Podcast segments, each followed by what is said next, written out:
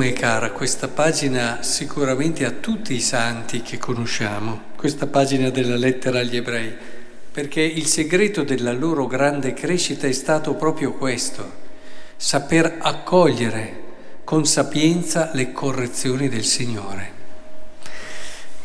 in tutto, anche quelli che alla Teresa di Lisieux hanno, non ricordano di aver commesso peccati gravi, eppure in tutti c'è questo atteggiamento di fare tesoro di quello che il Signore ti dona per crescere. È vero che si fa fatica ad accettare la correzione, lo dice anche qui. Dio vi tratta come figli. Qual è il figlio che non viene corretto dal padre? Certo, sul momento ogni correzione non sembra causa di gioia, ma di tristezza Dopo però arreca un frutto di pace e di giustizia a quelli che per suo mezzo sono addestrati.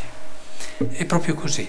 A volte si dice in modo umano, non sempre corretto, ma che a volte che la roba che ti piace a mangiare, la roba che ti piace ti fa male e invece il resto.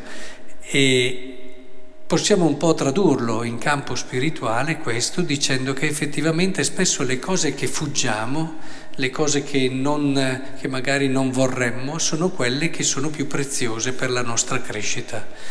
Non so, in questo caso delle umiliazioni che il Signore permette per correggerci, come diceva San Giovanni Crisostomo, quante volte il Signore permette anche a persone molto vicine a Lui umiliazioni grosse o cadute proprio perché a Lui preme che arrivino a Lui umili e semplici. Oppure eh, fare mille miglia anche per cercare un'umiliazione, diceva il Monfort, cose che invece noi sfuggiamo ben volentieri e quando arrivano mm, preferiremmo che non fossero mai arrivate. Cioè cambiare l'atteggiamento interiore vuol dire riuscire a vedere in quello che magari eh, ci fa soffrire o pensiamo che sia un qualcosa di negativo, l'opportunità preziosa per fare un passo in avanti che, pensate, noi possiamo pregare, meditare, fare opere buone, eccetera, e si cresce con queste cose, ma si cresce uno, poi si cresce di un uno, si cresce di uno. Quando invece sappiamo vivere bene un'umiliazione, una correzione, uno sbaglio, eccetera, cresciamo dieci ed è questo quello che fa la differenza. E, e, molti di noi a volte non fanno quei passi decisivi proprio perché non hanno questo atteggiamento. Eh, il santo curato d'As lo diceva chiaramente che quando aveva ormai tutta Francia che veniva a confessarsi da lui era diventato, avevano cambiato le linee ferroviarie da Lione per arrivare ad Ars, tanta era la gente che veniva, lui diceva quasi lamentandosi eh, rimpiango i tempi in cui invece mi umiliavano, il vescovo dubitava di me, c'erano tante difficoltà e conflitti perché allora sì che sono cresciuto, lo diceva lui, lì crescevo davvero. E capisco che magari non è così scontato, ma se entrassimo in questa logica della lettera agli ebrei, sono certo che se ne vedrebbero di belle. E per non eh, lasciar scivolare via questo Vangelo, mi piacerebbe sottolineare questa cosa, che, visto che è un tema che mi preme molto. Questo tema, questo tema del profeta che non viene riconosciuto dai suoi, eccetera, è, in una logica di comunità, in una logica di comunità è, è molto interessante, è molto interessante perché eh, si fa fatica a volte a fare comunità, perché si fa fatica a avere il dono di Dio nelle persone che sono nella tua comunità. Le conosci, sai i loro limiti, sai i loro difetti e di conseguenza fai fatica a riconoscere il bel dono di Dio che c'è lì.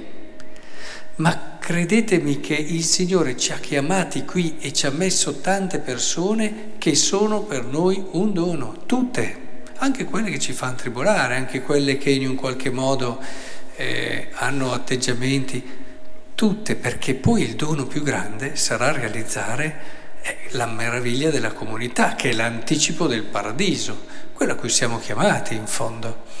Quindi la prima cosa che mi sento di dirvi è stiamo attenti a volte a non fermarci su delle valutazioni troppo umane, andiamo oltre, guardiamo con uno sguardo di fede chi ci sta vicino e, e impariamo ad apprezzarli, ma non quelli con cui ci troviamo bene, eh, che quelli è anche abbastanza facile, a parte che anche con quelli andiamo oltre, abbiamo uno sguardo di fede che ci fa vedere il dono in più e non solo il fatto che ci stiamo bene insieme e la pensano come noi ma proprio anche quegli altri. È lì il bello di una vita comunitaria. E, e stiamo attenti, appunto, perché a volte il conoscerli troppo ci può anche distogliere dal riconoscere questo loro essere dono per noi. E concludo, si meravigliava della loro incredulità, avete notato, eh?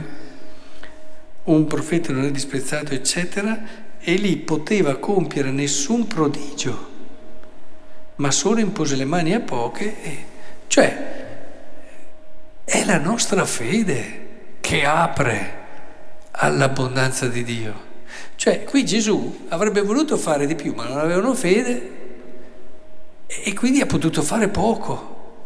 Cioè, vi rendete conto che la nostra fede può aprire a, alla grandezza dei doni di Dio in un modo smisurato? È, è come se fosse fermato Dio dalla nostra poca fede. Lasciamolo, lasciamolo amare e vedrete che scoprendo questo attraverso di noi chissà quante cose belle possono avvenire.